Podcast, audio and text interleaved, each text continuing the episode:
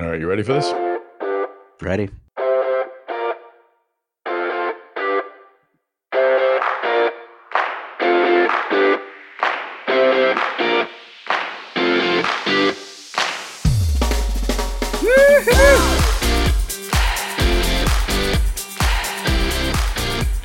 Tom. Me welcome back to this episode of the Device Talks weekly podcast. Happy early Thanksgiving to all of you. Hope you're looking forward to a safe and happy holiday next week. We have a Thanksgiving meal sized podcast for you today. In addition to our great two minute detox contributions by Explorer Surgical and Delve, I have not two but three interviews for you this week. We'll be speaking with Mark Leahy. He's the president of MDMA. Mark's going to try to uh, give us a little insight on what's going on on the national scale, election wise, and what that means for medtech. Then I will speak with Spencer Stiles. Spencer is the head of orthopedics at Stryker.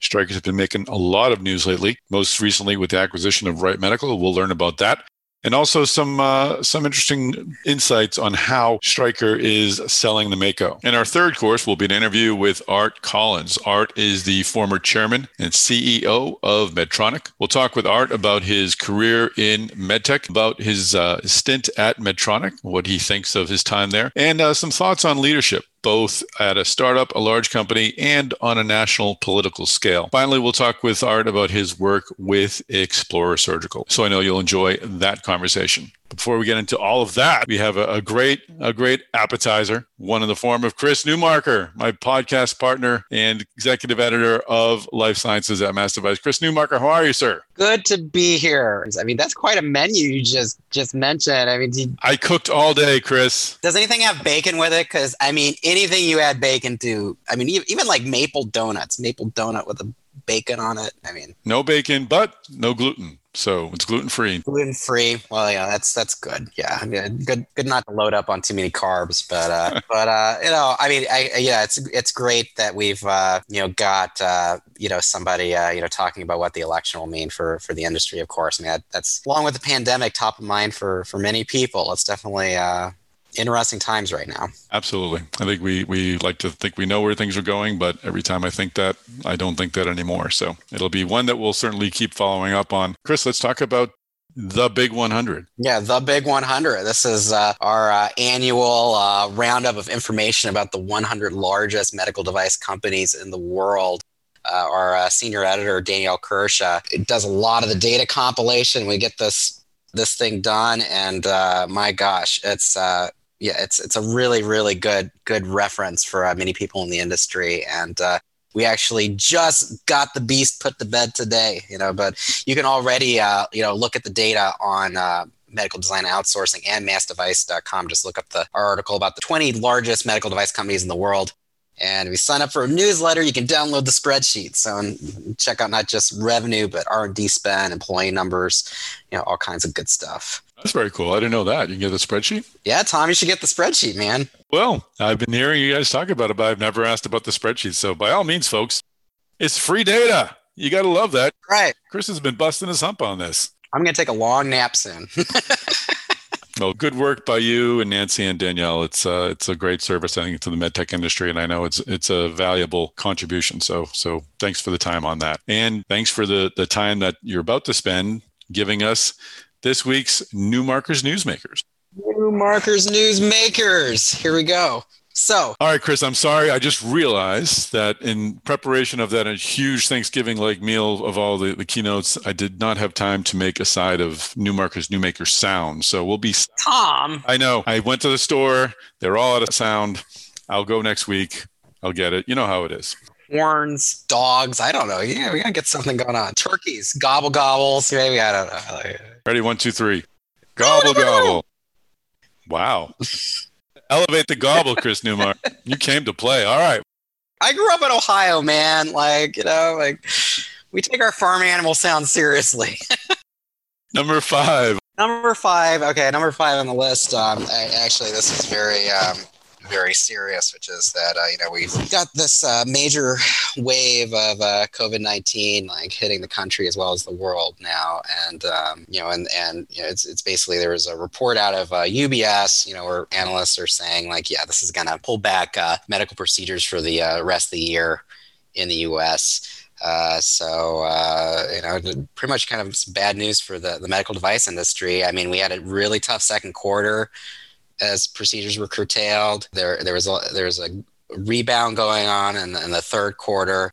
Uh, but it looks like now it's going to be slowing down again for, for the rest of the year. I mean, I guess one one comforting thing is that the UBS analysts thought that you know it wasn't going to be you know as as uh, as widespread as we saw early this year, but you know still you know it's going to be uh, you know just just beside the uh, you know tragic uh, toll and you know human life that we're you know probably going to see in this country uh, you know in, in the next uh, not next month or two uh, you know the uh, you know it, it's also going to for for the industry we cover here it's uh, you know going to be uh, affecting revenues I feel for the for the healthcare workers who are uh, who are out there dealing with this once again. So hopefully, uh, hopefully this one passes more quickly than than the last. But uh, all right, all right. Well, that is a, uh, a very sad but but suitable number five. What is number four on the Newmarker's newsmakers list, Chris? Yeah, so number four on our list uh, actually uh, came about while I was doing research about the 20 largest medical device companies in the world, and I looked up you know Becton Dickinson's most uh, recent uh, earnings report, and uh, actually buried deep inside the report uh, was uh, was a number uh, two hundred forty four million dollars, and that's you know what they've set aside to cover future uh, product remediation costs, and that two hundred forty four million includes you know what they're doing to fix their uh, problematic uh, Alaris infusion pumps. And right right now, those pumps there's a shipping hold. there's been a shipping hold on those pumps since early this year, and they they need to submit like a very comprehensive 510k to FDA with with all the software fixes they need to do those pumps after a, a, you know a major recall that they had with them. Um, so at this point, uh, CEO Tom Polen over at uh, BD says you know they're looking at late Q2, early Q3 of their uh, fiscal year to get that 510k in. So that should be around spring 2021. But in the meantime, you know they're only shipping out those pumps unless there's immediate, immediate medical need, and you know we, we continue to you know cover reports of problems around those pumps at uh, at MassDevice. So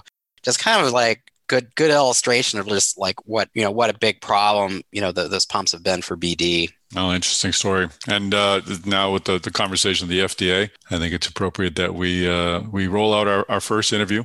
We'll talk with uh, Mark Leahy, the president of MDMA, about uh, where we are on the national election scene as it pertains to medtech. Let's listen. Hey, folks, before we get into this conversation with Mark Leahy, the president of MDMA, I wanted to share our latest two minute detox conversation with Dave Franchino, president of Delve. In this bit, Dave and I talked about innovation, how Delve, a great product design firm, identifies it, approaches it, and really fleshes it out. So let's hear from Dave Franchino the president of Delve. We believe innovation is the intersection between products that are feasible, desirable, and viable. We, we sometimes don't think of medical devices as being desirable, but the reality is all products exist in a competitive landscape. You might be competing against different therapies, different opportunities, but you're also competing uh, for clinical staff's time and attention and what their priorities are. So making the products that you're working on desirable and that they solve a need, fit a purpose, making them feasible and that they're technologically capable and viable that they can sustain a business is really where where innovation occurs. And we do that through a number of kind of tenets including multidisciplinary teams using multidimensional people. That's a phrase we use a lot but we really believe best innovation comes from blending different disciplines together in teams that are focused with their own areas of expertise, be it strategy, research, engineering, design, as I talked about further, but are are working towards a common goal. We really believe blending teams of multidisciplinary people is where the best of innovation comes from. We have a very user centered approach to design. And even in instances we're working with very sophisticated technologies, it's really important to build on a foundation of insights and understanding what users are trying to accomplish. What are their pain points? That's not just the the patient, but the clinical staff, the biomedical engineers, the regulatory individuals. The center of each one of those things is a user and what their needs are. Philosophically, we try to ask why and try to, to frame the big picture at Delve and then use creativity, but balance that really with technical rigor so we can take risks within our organization and make sure we've got the right approach. Finally, we really want to use prototyping to be able to tell stories with our products iterate and if we're going to fail try to fail early so we can pivot into the right approach those are some of the techniques that we found that really help deliver success on innovation. Thanks for listening to this segment of the Two Minute Detox. Now let's hear from Mark Leahy of MDMA. Mark Leahy, welcome to the podcast. Thanks, Tom. It's great to be with you. It's an interesting time to talk to you. Uh, as I, I, said off uh, off mic, I, I, reached out to you last week thinking we could get some clarity, and then things just seem to get more more confused. So I, I think this is a good opportunity just to, to touch base. I don't expect you to have definitive answers on frankly anything, but I'd like to just get a sense of your sense of where we're at. Uh, the presidential election has the voters have decided. There's been a president elect selected. We all know the scenario. How are you as an industry organization sort of handling this rather unusual situation where we don't know exactly what will happen on January 20th, or perhaps you're perhaps you do? No, I, uh, thanks for that, Tom. Obviously, you know this has been a hard-fought election and a lot of passion on both sides, um, and I think both sides can, you know, probably hang their hat on um, you know the, some of the results. Obviously, uh, President like Biden positioned to win 300 electoral votes, 306, the same as as Trump uh, garnered in, in 2016. So obviously, Democrats are happy about that. And then if you look to the Senate race, obviously we have the two runoffs in Georgia that could Im- impact the um, balance of power, but I think Republicans performed better than, than most anticipated. And interestingly, in the House, you saw um, most prognostications were for the Democrats to maybe pick up 10 seats, and it looks like, in fact, Republicans are poised to pick up about 10 seats. And, and that's important, not because it's going to shift the balance of power, um, but the margin in which Speaker Pelosi has to operate. Um, you know, amplifies the voice, voice of the more moderate faction. So uh, obviously, there's still a lot of noise, a lot of passion, but we are confident that there'll be a peaceful transition, uh, and that uh, you know when the next Congress begins, uh, we will continue working in a bipartisan manner as we always have with Republicans and Democrats to advance policies that promote patient care and innovation. Well, let's drill down on that on the bipartisan position. I know that you are we are a bipartisan industry. We're a bipartisan you're a bipartisan organization, but in general, does do do you have an easier job doing your easier time doing your job when one party is in power versus the other? You know, I actually think historically, I do think that when you have divided government, uh, that is the opportunity for both sides to come together and and move uh, bills forward. Again, you've seen that with every medical device user fee reauthorization, for example. Uh, you know, that's usually something that garners over 400 vo- votes in the House and 90 votes in the Senate. You know, the medical device tax obviously was implemented with a single party controlling um, Washington. Uh, ultimately, it was um, you know we built bipartisan support and had that repealed um, with another party in single control. But now I, I, do think that the country is probably tired of lurching back and forth, and so I think our hope here is that we uh, go have an opportunity here to again work on issues of critical importance to promote patient care, promote innovation, and get us through this public health emergency. So, how are you approaching the again, uncertainty, quote unquote, over who will be president on January 20th. Uh, are you moving forward in, in a typical fashion where you're reaching out to the, the president elect's side, or are you holding back and, and waiting to see how what exactly happens?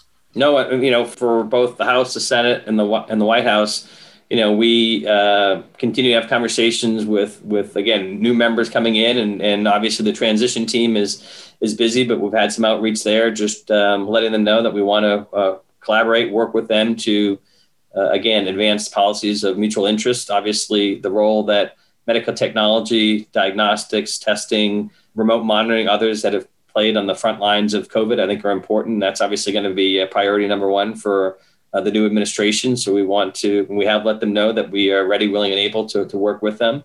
Uh, and, and just like with some of the new members of Congress who were recently elected, again, the, there are a lot of challenges here with staffing up and others. And, and but we just want to, you know, m- many of these folks we've, we've built a relationship with. And for some of the new ones, just let them know who we are and our interest in working together. Does President elect Biden come with any sort of uh, label as being a friend of industry or neutral to the medtech industry. I mean, he was obviously vice president when when ACA was adopted. It came with the tax, but you know, I don't think that was necessarily aimed at an industry per se, just as a, more of a solution. But how is he viewed by by the medtech industry? You know, I, I, think the vice president has a long history working in Washington uh, on critical issues um, uh, that are impacting, you know, a variety of Americans. You know, I think his experience probably with his son Beau and, you know, battling cancer as he did, and then, you know, really dedicating kind of the, last chapter prior to running for president to the cancer moonshot, um, an investment in in research and development. I think he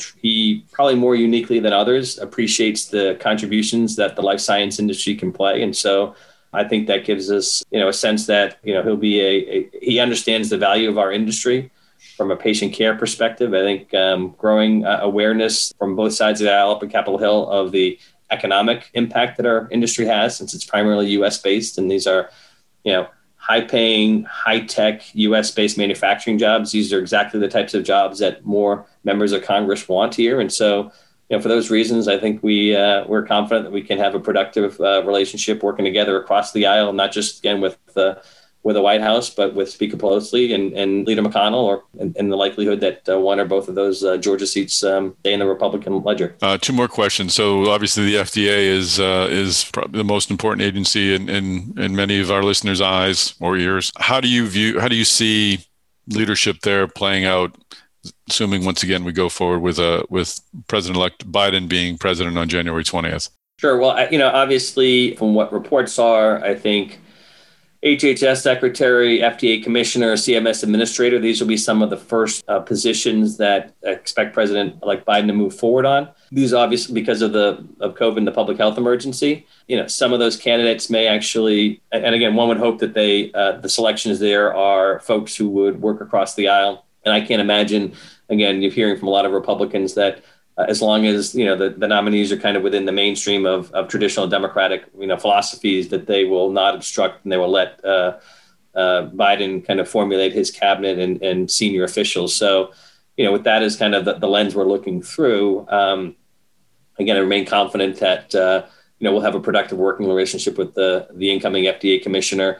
I think you know Dr. Shuren obviously has a tremendous amount of experience uh, at running CDRH over the last 14 plus years, and I suspect that whoever comes in should take the mantra: if it's not broke, don't, no need to fix it. And so uh, again, I think what Dr. Shuren and his team have done for on the EUAs for testing, for additional capacity for other critical medical supplies been extraordinary. Uh, you know, I can tell you that the collaboration interaction our members have had with FDA during this these challenging times has been nothing short of extraordinary. And again, we would certainly expect that whoever came in as the commissioner would not disrupt that that collaboration. Would hopefully only work to enhance and accelerate it.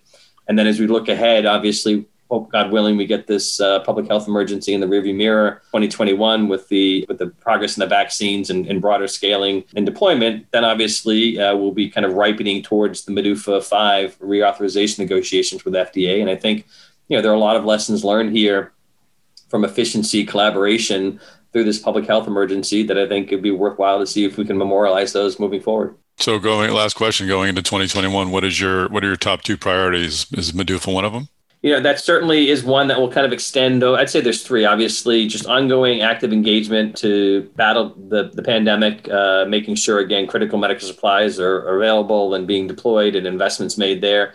The second i'd say is you know we've made significant strides in trying to narrow that gap between regulatory and, and reimbursement issues and really want to commend uh, administrator verma and secretary azar for their efforts to advance the uh, proposed rule that accelerated coverage for uh, innovative medical technologies that received the FDA designated breakthrough designation. We have filed comments, um, and we're hopeful that that accelerated coverage portion of the rule can be finalized this administration um, so that that can be operational by uh, 2021, early 2021.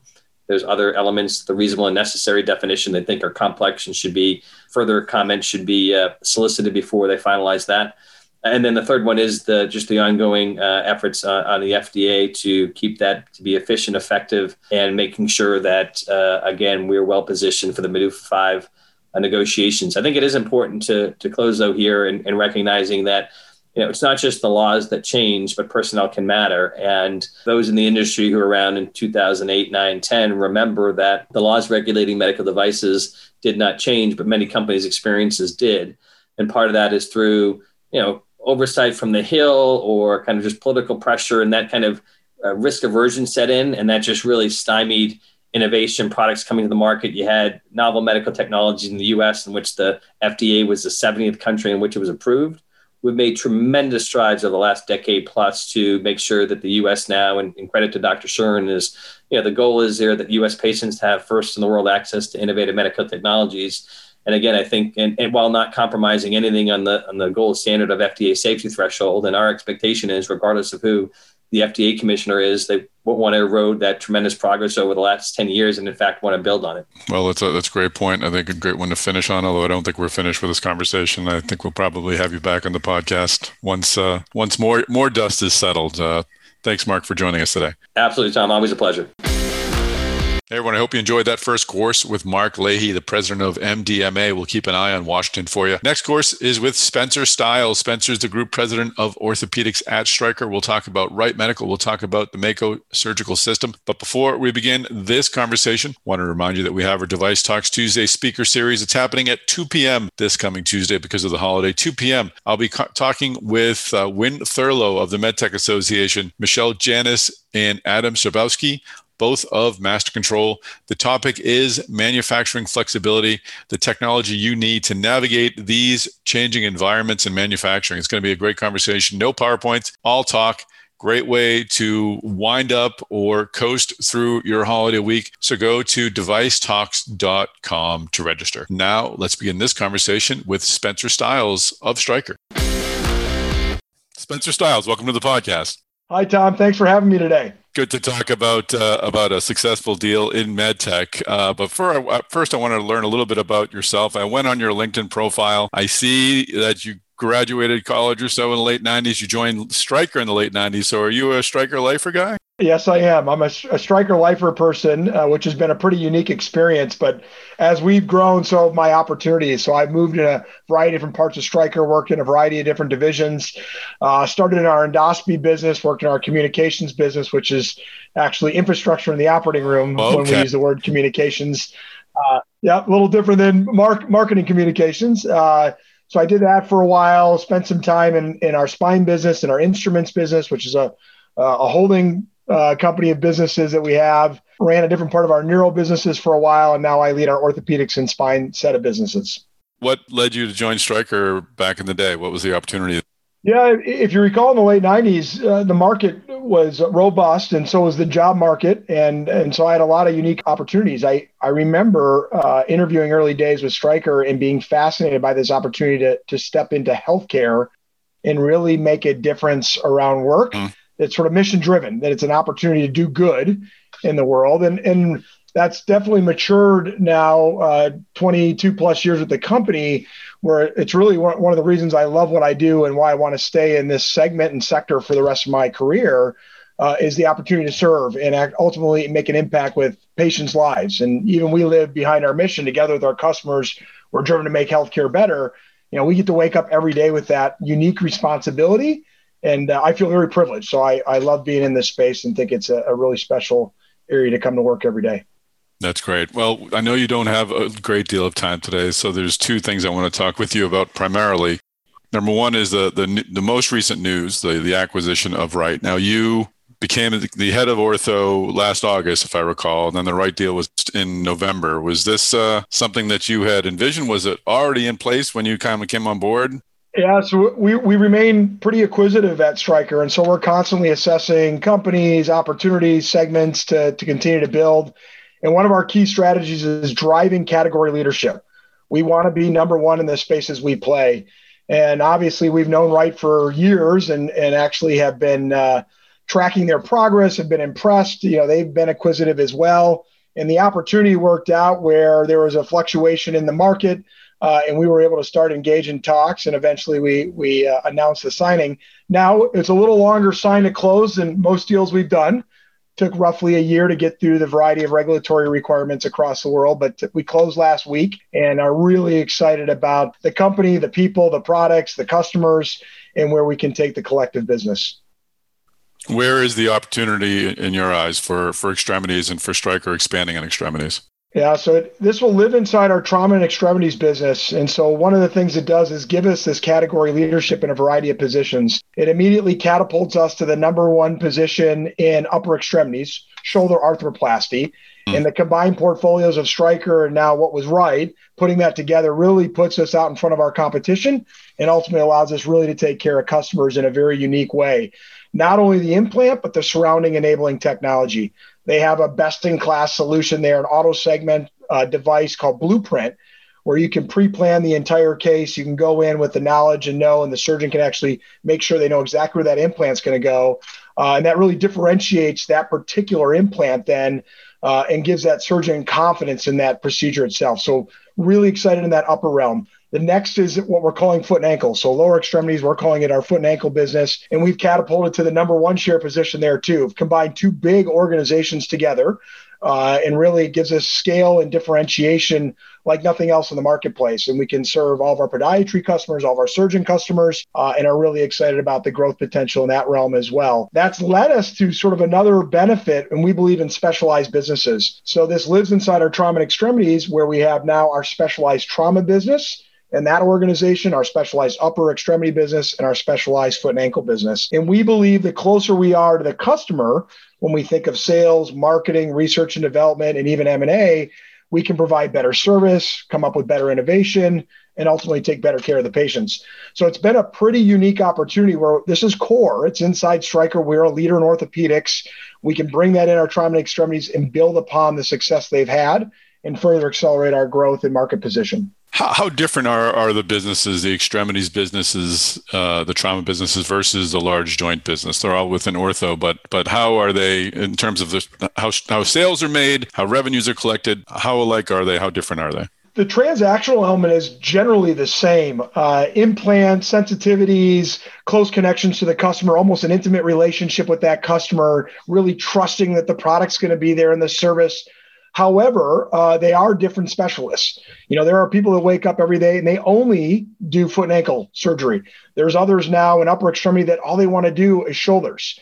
Uh, they're obviously they're now people just specializing in doing more knees. So having that specialization creates an advantage.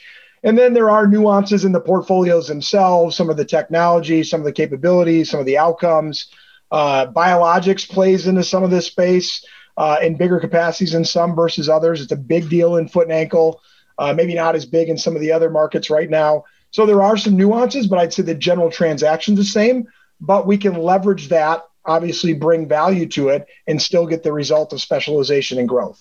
What is the, the role of the sales rep in, in shoulder and other extremities? Are they have they traditionally been in the room? Is it that sort of a relationship, or is it more just drop off the implants and go? Now, yes, it is inside the operating room, uh, educating, staying close to that customer, making sure they have the right inventory in place, and at times when appropriate, guiding and helping the surgeon make sure that that case goes outstanding. It's interesting in this model. Part of the reason we love Wright is we actually gain all that sales footprint and all those sales professionals. And one of our goals in the integration is to keep every single sales rep. So we're not eliminating any sales reps. We don't want any sales reps to go away. As a matter of fact, we want to add the sales reps and keep them. And there's plenty of business and that connectivity with the customer out there that allows us to take advantage of that footprint. You anticipated my question. How does uh, how are you dealing with the challenges presented by COVID? We're, we're reading. I'm writing a lot more, talking to a lot more people about remote OR connections, about sales reps who can't get in the OR. Have you been impacted by that? You know, it's interesting, Tom. Early in the pandemic, we experimented more, ran some pilots, partnered with some customers to do some remote proctoring, some remote case coverage. Interesting, foot and ankle, we've actually done some total ankle replacements remotely. However, I would argue that the sales reps value actually increased in the pandemic, in our belief. Our customers who have shortage of staff, sometimes it's newer staff, doesn't know where all the inventory is. There's a demand then that they need our experts who know where products are, who can be there to cover, who can help uh, make sure the right inventory is in the right place, that can guide a new staff member through a procedure. Our sales professionals have actually seen greater demand on their time and maybe even their value is increased with a lot of the healthcare facilities, especially inside the United States. I think it varies by some of the markets across the world, but we've seen greater demand. So we've tried some of these virtual settings and, and they are effective and can be. However, uh, we've actually seen from our customers by request. This increase in demand of their time, which I think shows the value of a, a, medical device sales professional that's well educated and understands the products and the and the uh, surgical flow in their facilities. Do you have those same requests on the on the large joint side as well? Same requests on the large joint. Yes. Yep. That's actually increased as well. And we see a, a, similar trend with large joints. Now, some of our larger capital businesses, if we think holistically in our MedSurg and med tech, maybe some of those don't have the same demands or intimacy with the customer So they're figuring out ways to connect now more in a virtual environment, more Zoom calls, more things like this. Uh, but those that play a critical role inside the operating room, that that value is increased and the demand's gone up. Let's talk a little more about large joint, uh, Mako specifically. You've been able to you placed your 1,000 system recently. Your report, your quarterly reports showed strong growth, a lot of optimism. All of this while hospitals are having trouble bringing in revenue and paying their bills. It would seem to be that yeah the, the, the financial pressure plus the fact that perhaps fewer people will be seeking elective surgery, especially with the COVID surging again. Uh, how have you been able to maintain growth with Mako? Yeah, Mako's been really exciting. It is a, a, differentiator in the marketplace. And really now we're seeing that it's the standard of care of how to deliver arthroplasty for knee and now hip as, as well. And that's pretty powerful and something that even during the pandemic we saw accelerate. Uh, now, we might have been more aggressive in terms of our willingness to help hospitals with their financial requirements and arrangements and figure out ways to make sure they can still have access to that technology. But it's a premium technology that offers a premium result. And so hospitals were still saying, we want that. And we're still willing to make sure that we prioritize this so we can have these MAKOs available. Now, when we think about the future, we expect that standard of care to continue. We have great demand uh, all the way through the end of the year. Strong outlook for 2021. Uh, with all that being said, your question around the pandemic, these are uncertain yeah. times. As we just look at general utilization right now, and as you probably are hearing by the day, we're hearing about slowdowns in certain geographies, full cancellations of elective surgeries. So all those things do play a, a role in sort of trying to make sense of what the environment looks like. And I think it's going to be up and down and a bit rocky until we have a broad-based vaccination out in the marketplace. Let's, let's circle back on the on the financial arrangements you've been able to make and your and your flexibility. What does that look like? Are you looking more at a subscription model, a, a robotic as a service model? How how are you helping hospitals afford to have the Mako system? I think one of our advantages at Stryker, we offer a variety of different solutions depending on what that customer needs or their situation. Some of those are tied to utilization to make sure that, they can bring utilization along for that particular technology. Uh, there are others, though, that it's a full on capital, some it's a rental program. It really depends on what the needs are. Stryker's in a unique position. We have a, an entire internal financial arm. We have Flex Financial. We're able to go out and offer creative financing solutions to our customers. Uh, and that really gives us an advantage in making sure we can meet their financial needs as well as capitalize on getting the technology they want in their hospital. Just so I understand, have you always had that in place for hospitals? We have uh, more so in our MedSurg businesses, and that's has more history of large capital and large device placements, uh, rental programs, utilization programs. We carried a lot of those learnings over to our joint replacement business, where we have Mako, and we've built up that competency there as well. And so I think it's one of the advantages of our diverse portfolio at Stryker. And do you see that on the on the ortho side, on the Mako side, do you see this being a permanent adjustment or one that you're just allowing for now during the the the pandemic? I think we'll be flexible within the market. And if the market has demands for other ways to finance and figure out ways to get product in the market, we'll adapt to those. And we'll always have those type of solutions. Uh, however, at the same time, we'll be mindful of the market and any changes that might occur to make sure we're adapting appropriately. So just so I understand your your business is it is it most important to just to get the systems in the hospital obviously not at any cost but uh, you're really interested in selling implants and the robots are how you do that. Well, yeah, I, I tell you, Tom, one of the interesting things about Mako, you have to have surgeon championship. You have to have surgeons that are willing to say, I'm going to move my business. It might be a competitive surgeon or a, or existing Stryker surgeon, and they need a champion and they may be able to believe in that technology. Uh, so we start there. And once we get that, and I think that's one of the things that differentiates us and some of the other robots out there, you have to have that buy in. And every Mako that gets placed across the world, we make sure we have that championship. The last thing in the world you want is a robot sitting there in the corner you know, collecting dust or have x-ray gowns draped over the side. So this is really important to us. So we start with that. Then we move into the hospital situation in terms of financials and say, what makes sense for you? And we work with administration, we work with the segment coordinators to say, what is the best solution for your particular facility? And then we go from there. And, and we've had pretty good success. Great. Final question. I know you just just closed on Wright but I probably won't get to talk to you for a little while. What is the next area of interest to you? Is it sports medicine, biomaterial? But where does where does Stryker need to be number one next? Yeah, I, will take your question in a little different way. Uh, we've recently put some more horsepower behind our digital robotics and enabling technology work and activity. We think the ability to collect information and data and utilize that for the advantage of the patient and our customers is really the opportunity to transform how we do business. So we're putting more horsepower behind that. Obviously, we have an advantage, and and you know I think we're out in front in robotics and orthopedics. Uh, we have a really unique portfolio across Stryker where we're collecting a lot of information and an ecosystem that we can leverage. So that's where we're putting a lot of our energy right now to make sure we can meet those customer needs. Excellent. Well, you've been very generous with your time. Uh, best of luck with the acquisition being closed, and I look forward to talking to you again. Thanks for joining us on the podcast. Thanks so much, Tom. Stay safe, and we uh, look forward to seeing you again soon. And we're back. We're here with Chris Newmarker, Executive Editor of Life Sciences at MassDevice, delivering his critical Newmarker's newsmakers. I believe, Chris, we are on number trace. A number trace. A number trace is uh, is our uh, 20 largest medical device companies in the world. That's our you know big story that we've put on medical design outsourcing and MassDevice off our off our big 100. So just you know if you want to like make a guess uh, which companies are in that top 20 and start reading through and you can find out interesting information such as employee headcounts r&d spend got updates on you know where how all this company has been faring amid uh, amid the pandemic. So it's just a really really good roundup about how things are going. And the big 20 in spanish would be the grande viente i believe. Mm, grande viente. That sounds great. And number two on the New Newmarker's newsmakers list Oh, number uh, number two on the list is uh, Boston Scientific. Um, I issued a voluntary recall of uh, their uh, Lotus Edge uh, TAVR and uh, immediately retired the Lotus Pro program. So, I mean, this is this is huge news in the TAVR space. I mean, in the in the U.S., it's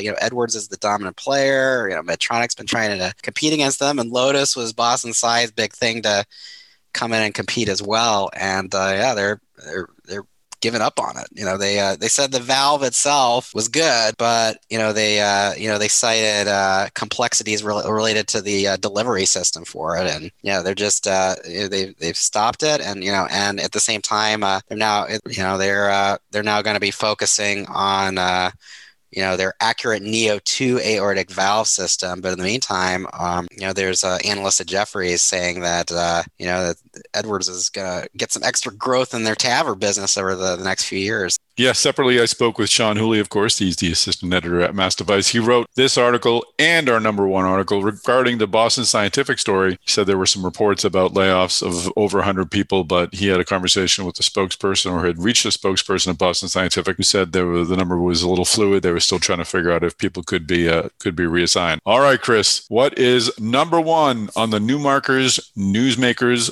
list? Well, number one uh, was that uh, Johnson and Johnson shared details on their uh, surgical robotic platform, uh, and uh, including a name. Uh, any, any guesses? You think they went with another famous poet? artist or writer from past centuries. I know we had, you know, I got like Intuitive's had the Da Vinci robot, Medtronic's working on the Hugo robot.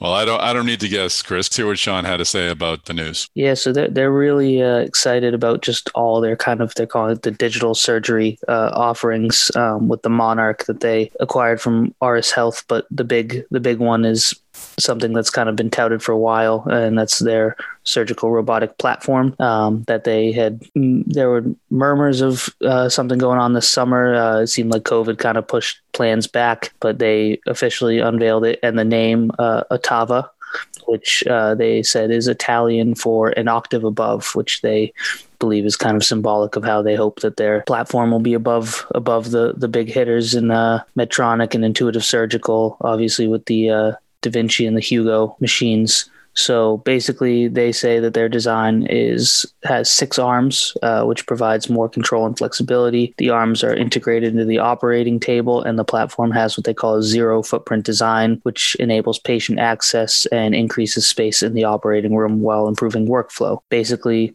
you know, this is kind of their major surgical robotic play to try and get into the space. They say that they're not obviously first to market, but they're trying to kind of disrupt it. And it's a high growth area. So they're they're excited about the development. They said that they're beginning verification and validation processes in 2021, and then they'll begin enrollment for clinical trials in 2022 if all goes to plan.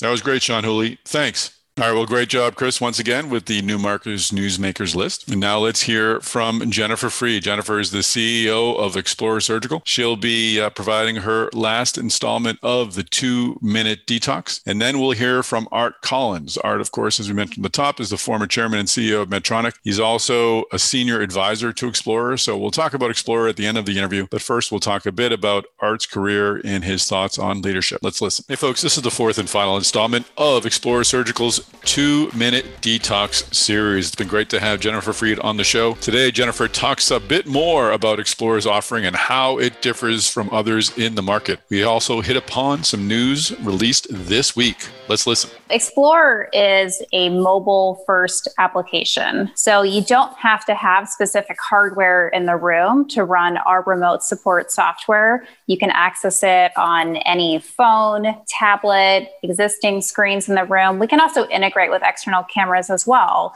But we wanted our tool to be available right away. So if a rep said, I can't get into a room, I'm here in the hospital right now, but they're not letting me in, we wanted that rep to be able to text the tech, say, download this app, and I'm going to be there in a HIPAA compliant way in two minutes. In addition, we really go beyond putting a camera and eyes in the room. And that comes down to our digital workflow offering and being able to have those step by step best practices for team members to be able to access and interact with at any time, whether the rep is there in person, there virtually, or not available at all. And to facilitate intraoperative data so we know that the OR has really been a black box that nobody has cracked open in terms of what's actually happening in there.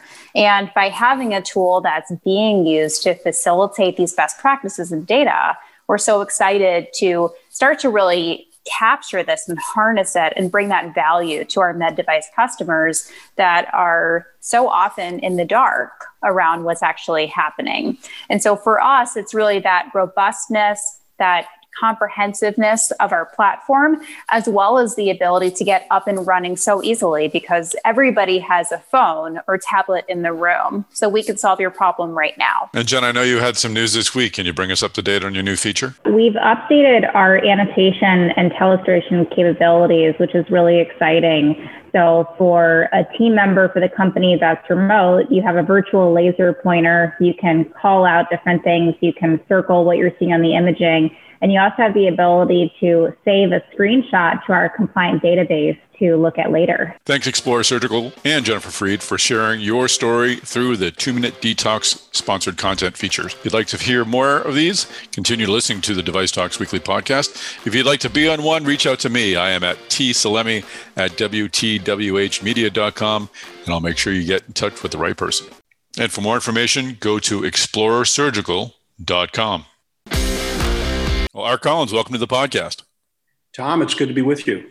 I'm excited to talk about you and your involvement with Explorer Surgical. Uh, let's talk about the you part first. I haven't had a chance to connect with you before, so uh, I wanted to just hear a little bit about your your medtech story. I know your your first medtech job was at uh, uh was at Abbott at the time. You, from my reading, you had opportunities at GE, Quaker Oats, and some other sizable companies. Why uh, why Abbott and and why medtech? What brought you into the sector? Well, Tom, I, uh, I made the decision when I was at Booz Allen and Hamilton, uh, the consulting firm that I had been at for about four years.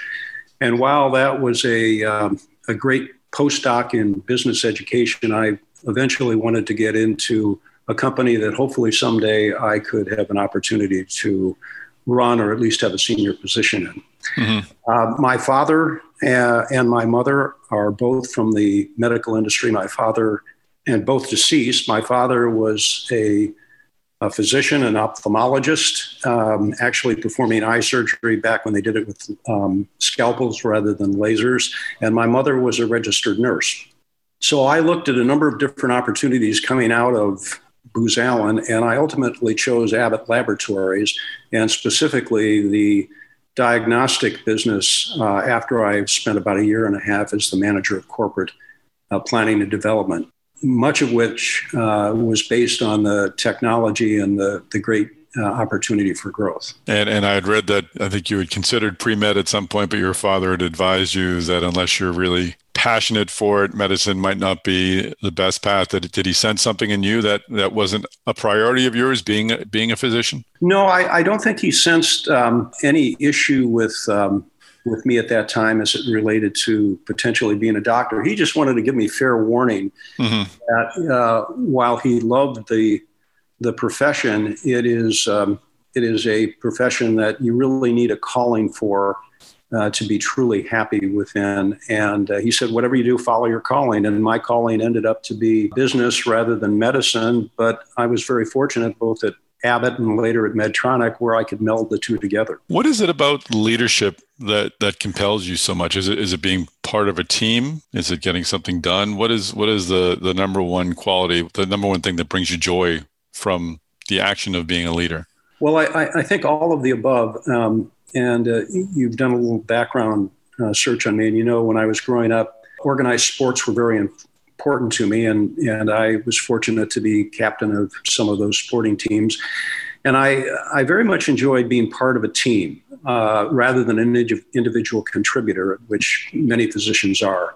Mm. Um, as to the the most exciting or the aspect of leadership that gives me the, the most joy, I think it is building a team and then uh, leading a team and watching that team accomplish hopefully more than they thought they were capable of. Uh, and that can take place in a number of different industries. I just happen to choose healthcare. And just finally, on the leadership thread, uh, I read recently you, you, posted an article on LinkedIn, a, a column uh, centered around uh, character, centered around this, the, the, the statement when the going gets tough, the tough get going, and focusing on really what it meant to you, which was uh, leadership and, character. And you pointed to many presidents who, who demonstrated that. I'm, I'm asking this question at a time where I feel like I'm always stepping near or through a minefield. Uh, I don't want to create problems for anyone, but in this, this is an unusual time in our country where we're sort of in a, in a position of leadership transfer, one that's uh, one that I haven't seen as rocky as this. Curious to what your feelings are uh, about today and about the state of leadership today at that level.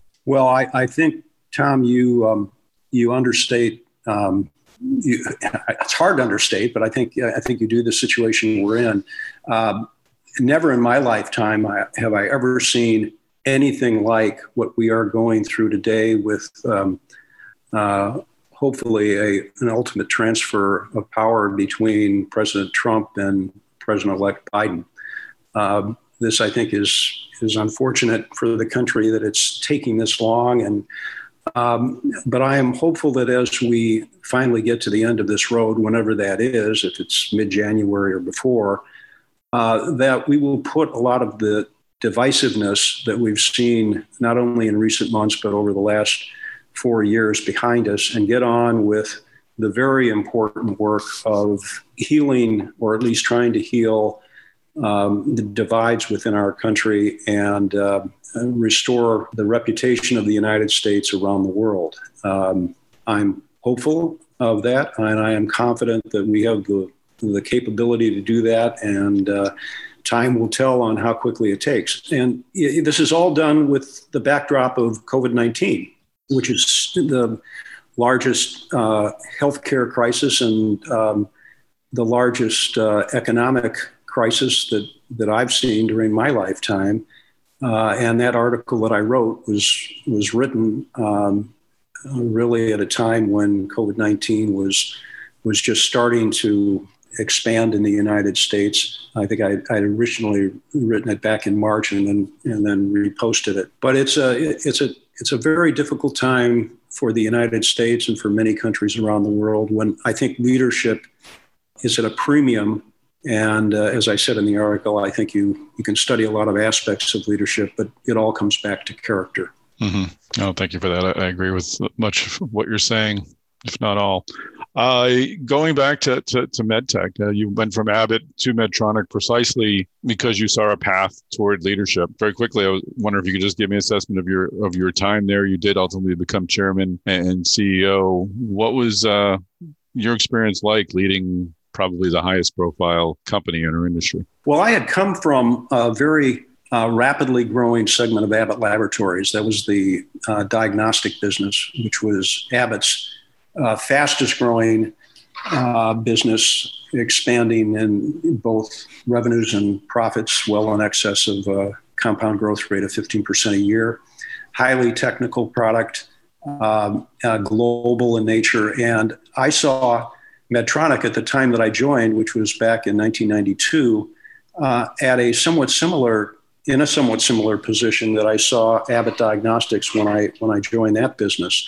A great potential, continuing to expand globally, and uh, with great opportunities for the technology to be either expanded or at least uh, further penetrated within the the, the healthcare environment.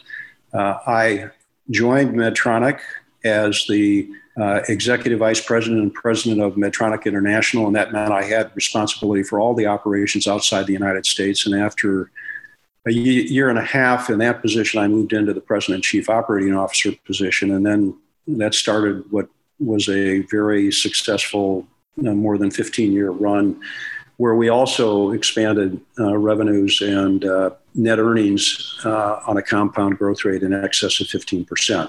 Again, I come back to something we talked about earlier. What was as enjoyable as anything uh, in that experience was building a team that uh, was capable of charting the direction and then carrying out the steps that uh, were required to take advantage of that growth potential. How, how do you evaluate your, your time uh, at Medtronic or Medtronic's performance while you were, were CEO and president? Are you looking back? Are you satisfied with uh, with how things went?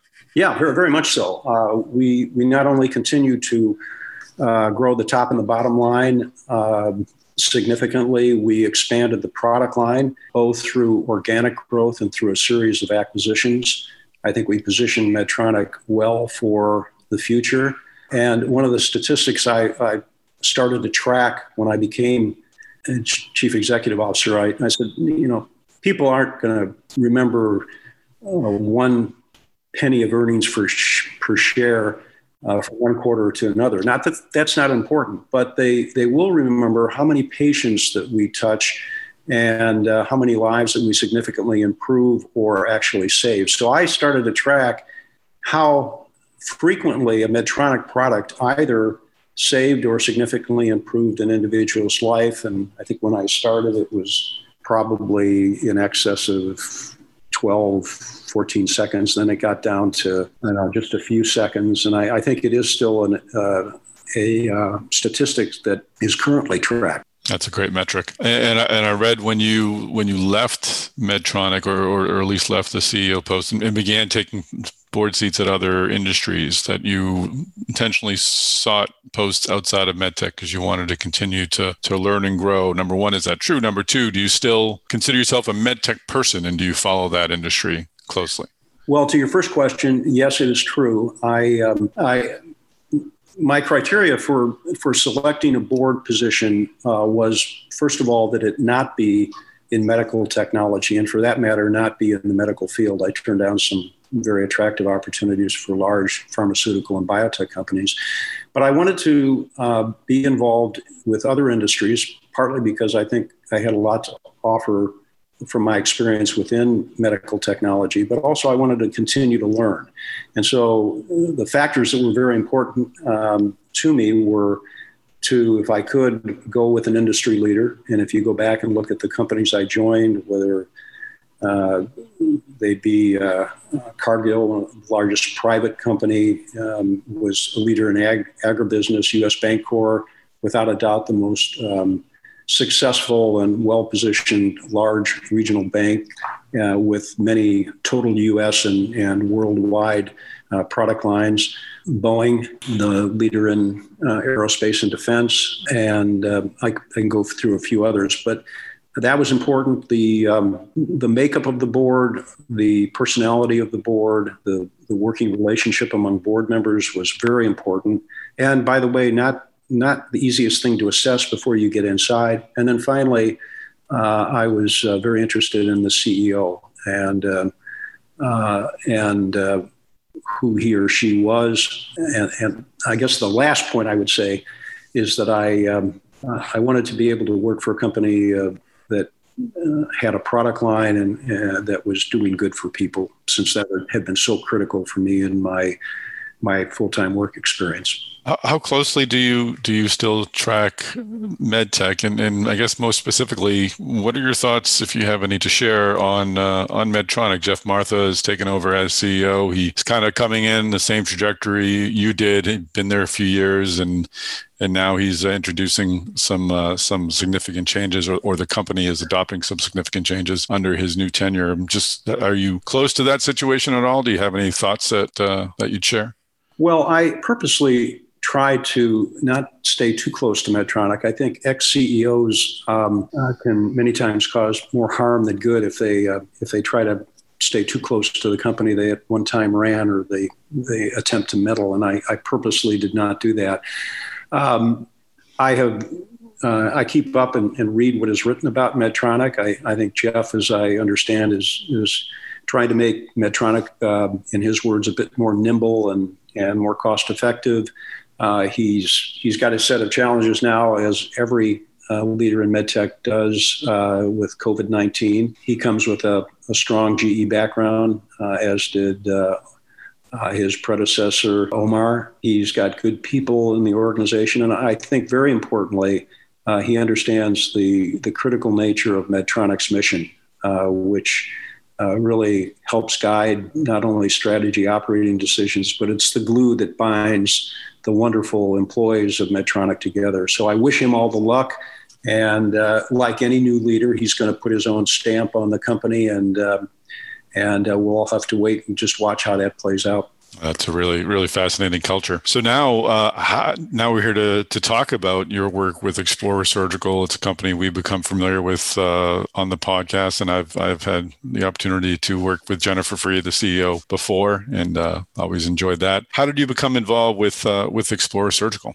Well, I, I, knew of Jennifer. I was asked to be a judge and the finalist of a, a, a new venture competition at the Booth School of the University of Chicago.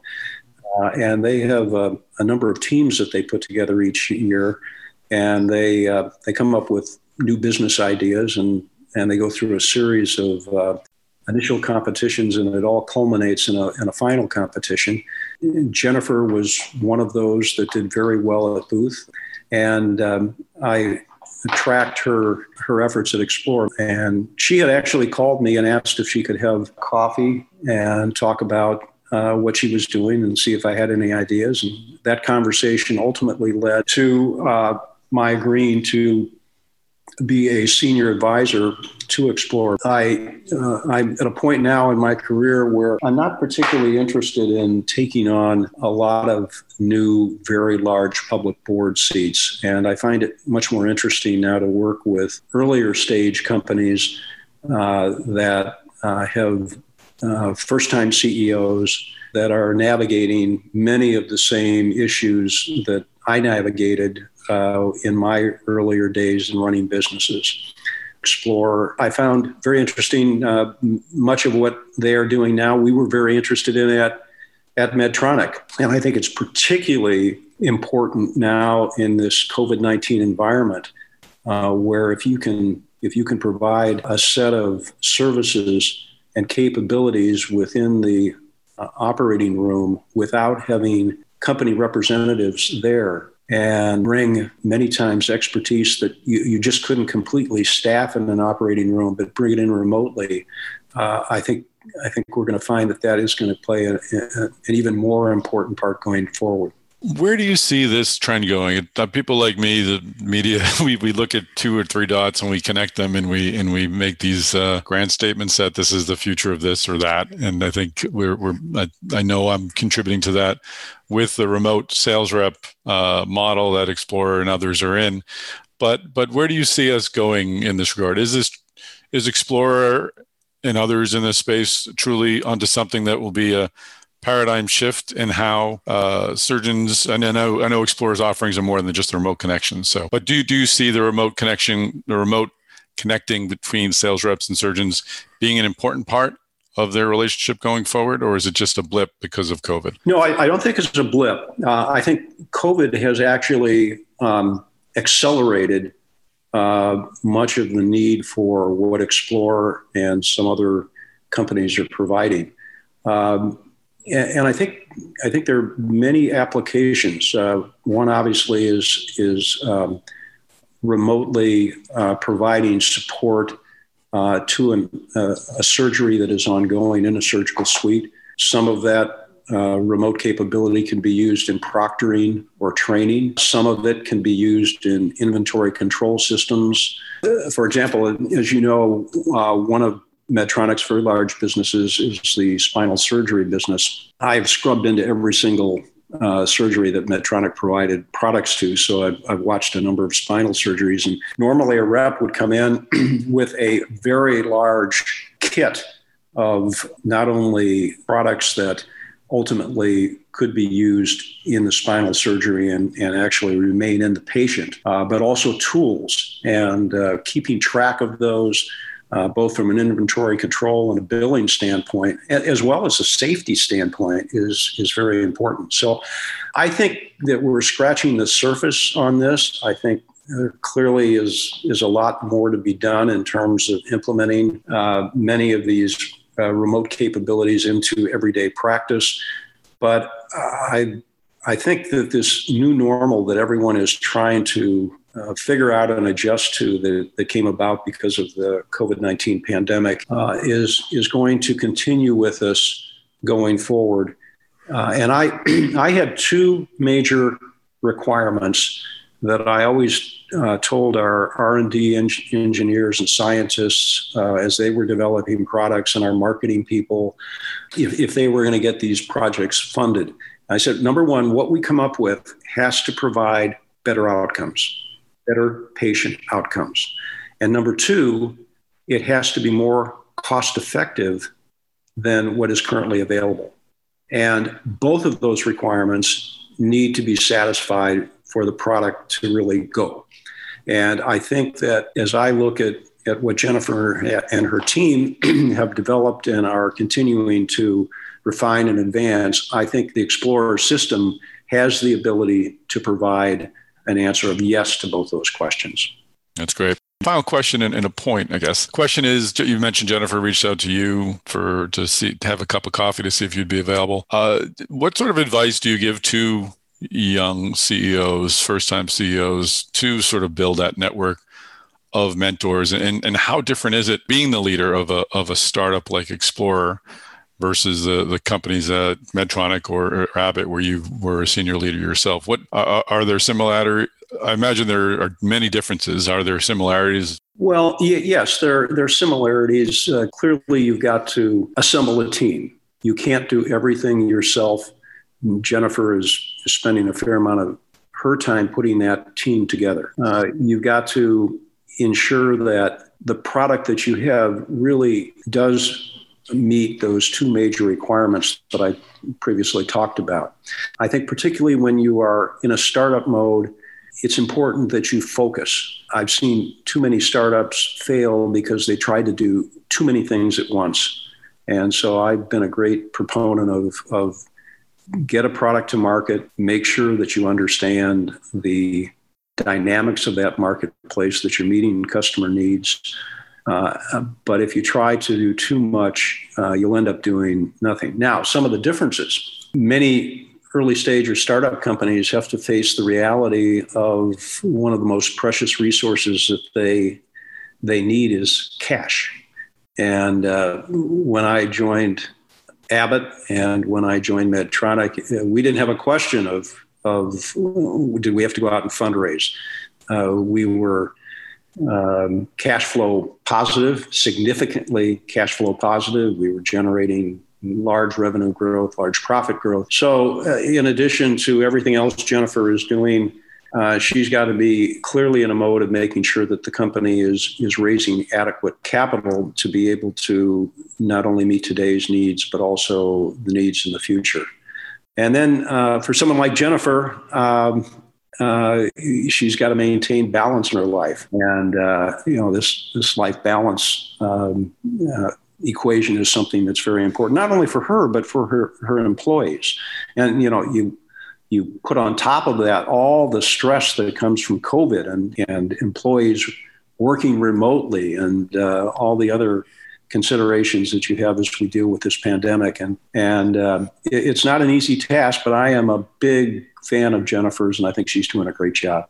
Well, this has been a, a really terrific conversation. I appreciate uh, your insights on the industry and uh, on leadership, and uh, thank you for for joining us on the podcast. Tom, it's been a real pleasure. Well, Chris Newmarker, I am stuffed after that podcast episode. I think I'm going to need to take a nap. But first, we should tell people how they can find us on social media. Where are you located out there on that big wide world, Chris? Hey, you can find me on LinkedIn, Chris Newmarker, just like a new marker. And you can find me on Twitter at Newmarker. Always happy to chat with people.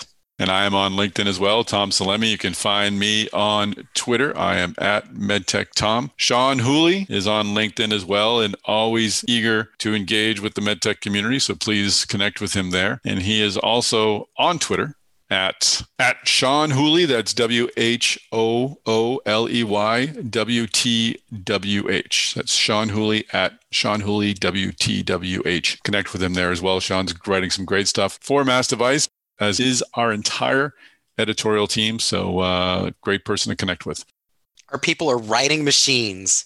Yes, they are, Chris Newmarker. All right, folks, thanks for tuning in to this episode of the Device Talks Weekly Podcast. Our plan is to take next week off for the Thanksgiving holiday.